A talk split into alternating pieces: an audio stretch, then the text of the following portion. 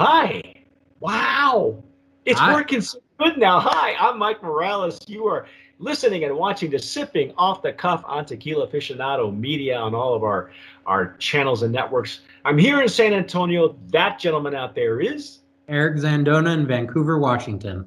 By the way, you need we all need to congratulate Eric. He his book, the Tequila the Tequila Dictionary, is that is that the um, is now uh, uh, hopefully going to be a well. It's a it's a it's in the the top finalist for for a book of the year by Tales of the Cocktail, which has been canceled. So we're all going to be watching this. Words, but you know, we're all going to be watching this online. The ADI, American Distilling Institute, is also, which which Eric is a part of, has also been canceled and will go online. yeah, we're going virtual for our. Yeah. com- See, we've been doing this since 1999. We've been drinking apart, you know, not not specifically with you, but you know, the, the we've been doing this for a long time, folks. We never leave the house. ahead of the curve. We're ahead. Oh, our our curve. There's no curve. It's just flat. You know, we're just we're just we're there is no curve here. We I was telling Eric off camera. We we literally have to pull ourselves away from the computer from the tequila just to go spend two hours at the Y. Now we can't even do that, so we go work out in the garage. so here we are. Uh, but tonight you are going to be sipping and dissecting with me, Eric, Insolito. Uh, Insolito Reposado. This is a uh, brand that is owned by a band called Midland. For those of you up in Austin, um, very popular ba- br- uh, band that has been, I guess, Grammy nominated twice already. Yeah. Uh, I kind of, whoa, whoa, gotta watch out. Whoa, hey, bubbles. Us Yeah. quick. Yeah, it's quick. Watch out. It's got a big mouth, ladies and gentlemen, kind of like me. um, uh, now, Eric and I had some um, some reservations with the Blanco. Uh, we mentioned that there was hardly any nose at all, no aroma, no bouquet, but it was really a good good sipper, a good mouthfeel. Um, probably not something that that he and I would go after, but I wanted to see the natural progression of what what they could do with this. And so we'll taste it first, we'll smell it first, then we'll give you all the particulars on it. Yeah. Oh, no, see, this is much better. Yeah. The nose on this is already vastly improved. Yeah, well, there is a nose.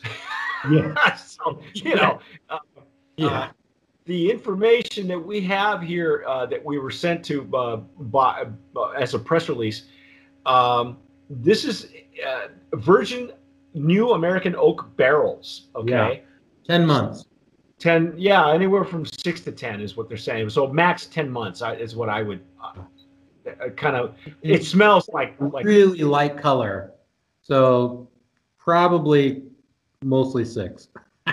six, but- yeah well you know if maybe, maybe they're blending it who knows maybe it's Yeah, probably. Yeah, probably. I mean, some barrels will taste better a little bit younger. Some will taste a little bit better, slightly older.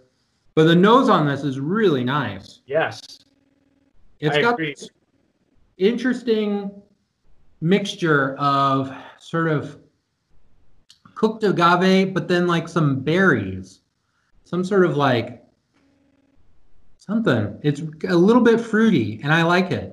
well you know um uh again just just for uh transparency i have i have opened this bottle. I don't often get a chance to do that before we we go on the air. And and i had some the other day and i but i did not have it in a jarrito. I have mine in a in a jarrito um uh that's it's got a wider mouth. That's the one i normally use for mezcal.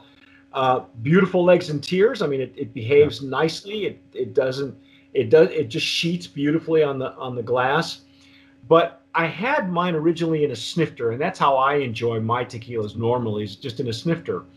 And um, I noticed that there was more like a like a fruitiness, like you mentioned, but it was almost like an orange. I, Hmm. I'm not sure if that's what you're getting, or is or am I looking at am I getting tropical fruit? But I thought I thought orange right away, like an orange blossom, or or like you said, orange orange. Orange blossom, yeah, I could see. No, to me, there's like a berry quality to it that I can't quite put my finger on, but it's really nice. Really nice aroma. Well, it's a, It's like just a touch of oak kind of underneath that, but it's like fruitiness, cooked some like cooked agave, and just a touch of oak on the nose. Really nice. The only the only influence that we're getting from the barrel is that it's toasted, but it's a but it's a virgin barrel, so Yeah. so there's it hasn't been aged in whiskey or anything else. So it's just it's just the juice in the barrel and see. Yeah. Yeah, it's very pleasant though. Yeah. It's is it dried fruit that we're getting? Could be. Could be. Um, But you Could be like- dried apricot, maybe. Um, why that? but orange blossom, I think, is a good description. There's something there. It's really nice. I'm ready to drink. Let's I'm, dive in. Let's go.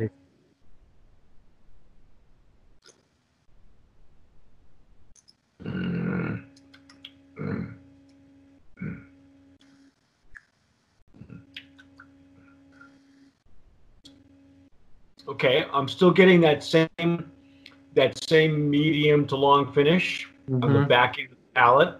That hasn't disappeared. Yeah. It's a lot sweeter on the on the palate than I thought it would be. Yeah. Starts really sweet. There's a, a quite a bit of agave character, like right at the beginning, and then it kind of morphs into pepper a little bit, Uh-huh. and then towards the back it changes into something else that I'm again more like getting more like um, dried plum on the back end of my palate. Well, I remember the the blanco. The blanco, what I liked is on the on the back of the palate, I got a little bit of anise, you know, Uh-huh.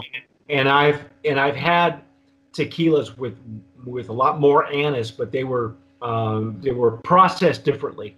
Right. Uh, let me give you the particulars on on this tequila. Uh, uh, it, the blanco starts with an 80-20 blend of highlands and lowlands. When I say 80-20, that means it's 80% highlands, 20% lowlands. I'm not exactly sure if they if this distillery is growing their own or not. It is out of um, 1558.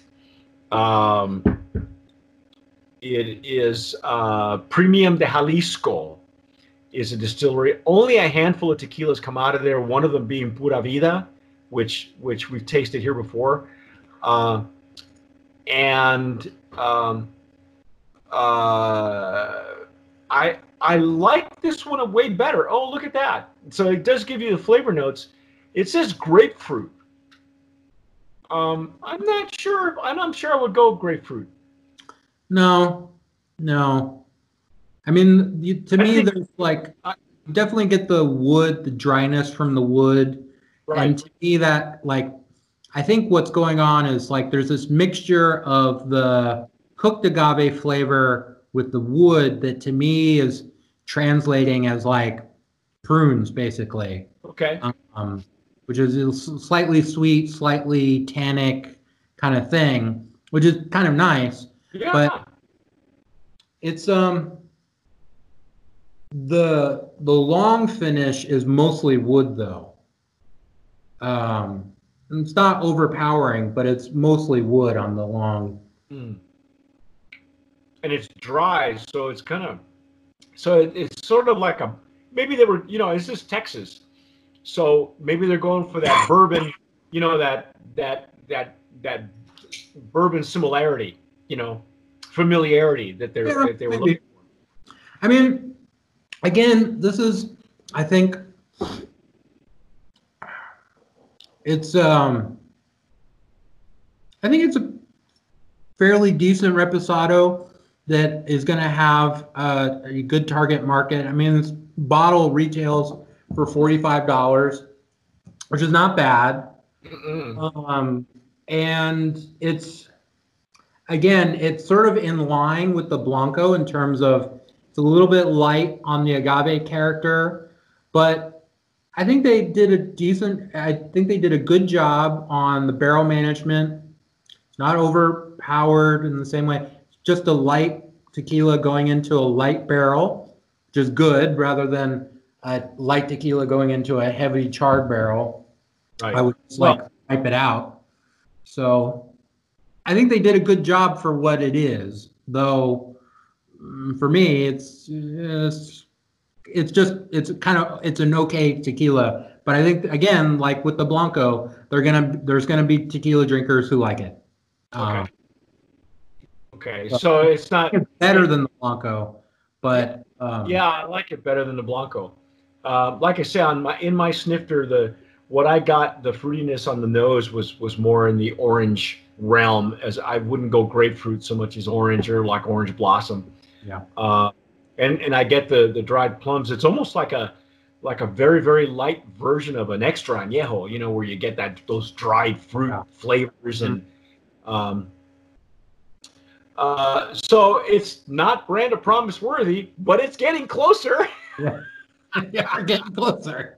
it's getting closer. You know, I this is really interesting because if I get a hold of the uh, one of the other two brands that are coming out there, I, I wanted to make sure that Eric uh, gets those samples as well because I would love to see the comparison between between this brand and the other flavor profiles coming out of the same distillery and what this distillery is capable of because right here their master distiller is one of the their two brothers Alberto uh, Herrera and and uh, let me get the other the other uh, gentleman's name. Hayville. Um, let's see. There there are two brothers who own this distillery. Uh, Octavio, yeah. yeah. Octavio and Alberto Herrera, and they're the and Alberto is the uh, uh, the the master distiller of this of this brand, this particular brand, mm-hmm. and I, I really, you know, like you, I'd like to see what they would do with with other, you know, with other brands. Um, you know, is is blending 80-20 part of their MO? Because I have seen other, I've had other tequilas where where that is a selling point, but it's not so much 80-20 as 50-50. Yeah. Uh, when they when they say 50-50, I just kind of say, well, you know, they get it from here, they get it from here, and they just dump it all in. yeah. But but you know, uh, like when they say 80-20, that's specific because the only other person that I've heard that heard that from is Germán Gonzalez, where he liked he would he would use 80% Highlands agave and then 20% coming from Tamaulipas, which is where the original Chinaco distillery. And he knew, you know, he knew what his what his blends were. You know, he was very specific about that. So somewhere along in Chinaco, there's a 50-50 blend, there's a 60-40 somewhere, and he decided at 80-20 was, you know, because the, the terroir in those days in Tamaulipas is is a lot different than it is in the highlands. So, you know, I, I thought that was very interesting. So when they say it's an 80-20, when they're when they're that specific, I, I think that they're, you know, that there's something there's something to those guys. Yeah. Um, there, there there's a care you know that they're that they're taking with that. So, uh, but anyway, that's our take on Insolito Reposado. Uh, Again, you know, solid solid product, but you know, just a little bit light on character. But I think that's by design. So I, I don't want to fault the the producer. I think this is what the brand is looking for. So yeah. So if you're if that's you know your jam for tequilas is on the lighter end of the spectrum, then you know the nose on this is really lovely. I think you're gonna yes. like it. Yeah, I agree. That that's our summation. You've been listening and watching to Sipping Off the Cuff on Tequila Aficionado Media on all of our channels. Uh, if you're watching us on YouTube, please subscribe. If you're listening to us uh, anywhere where you download your podcast, you can on like Spotify, for instance. Um, please please subscribe there as well. Uh, don't forget to hit the notification bell so every time we upload a video with uh, with Eric on it, you, you get a notification on your smartphone that says Eric is on. So, so uh, but that's our take. Uh, again, whatever you do, tomar sabiamente. Sip wisely.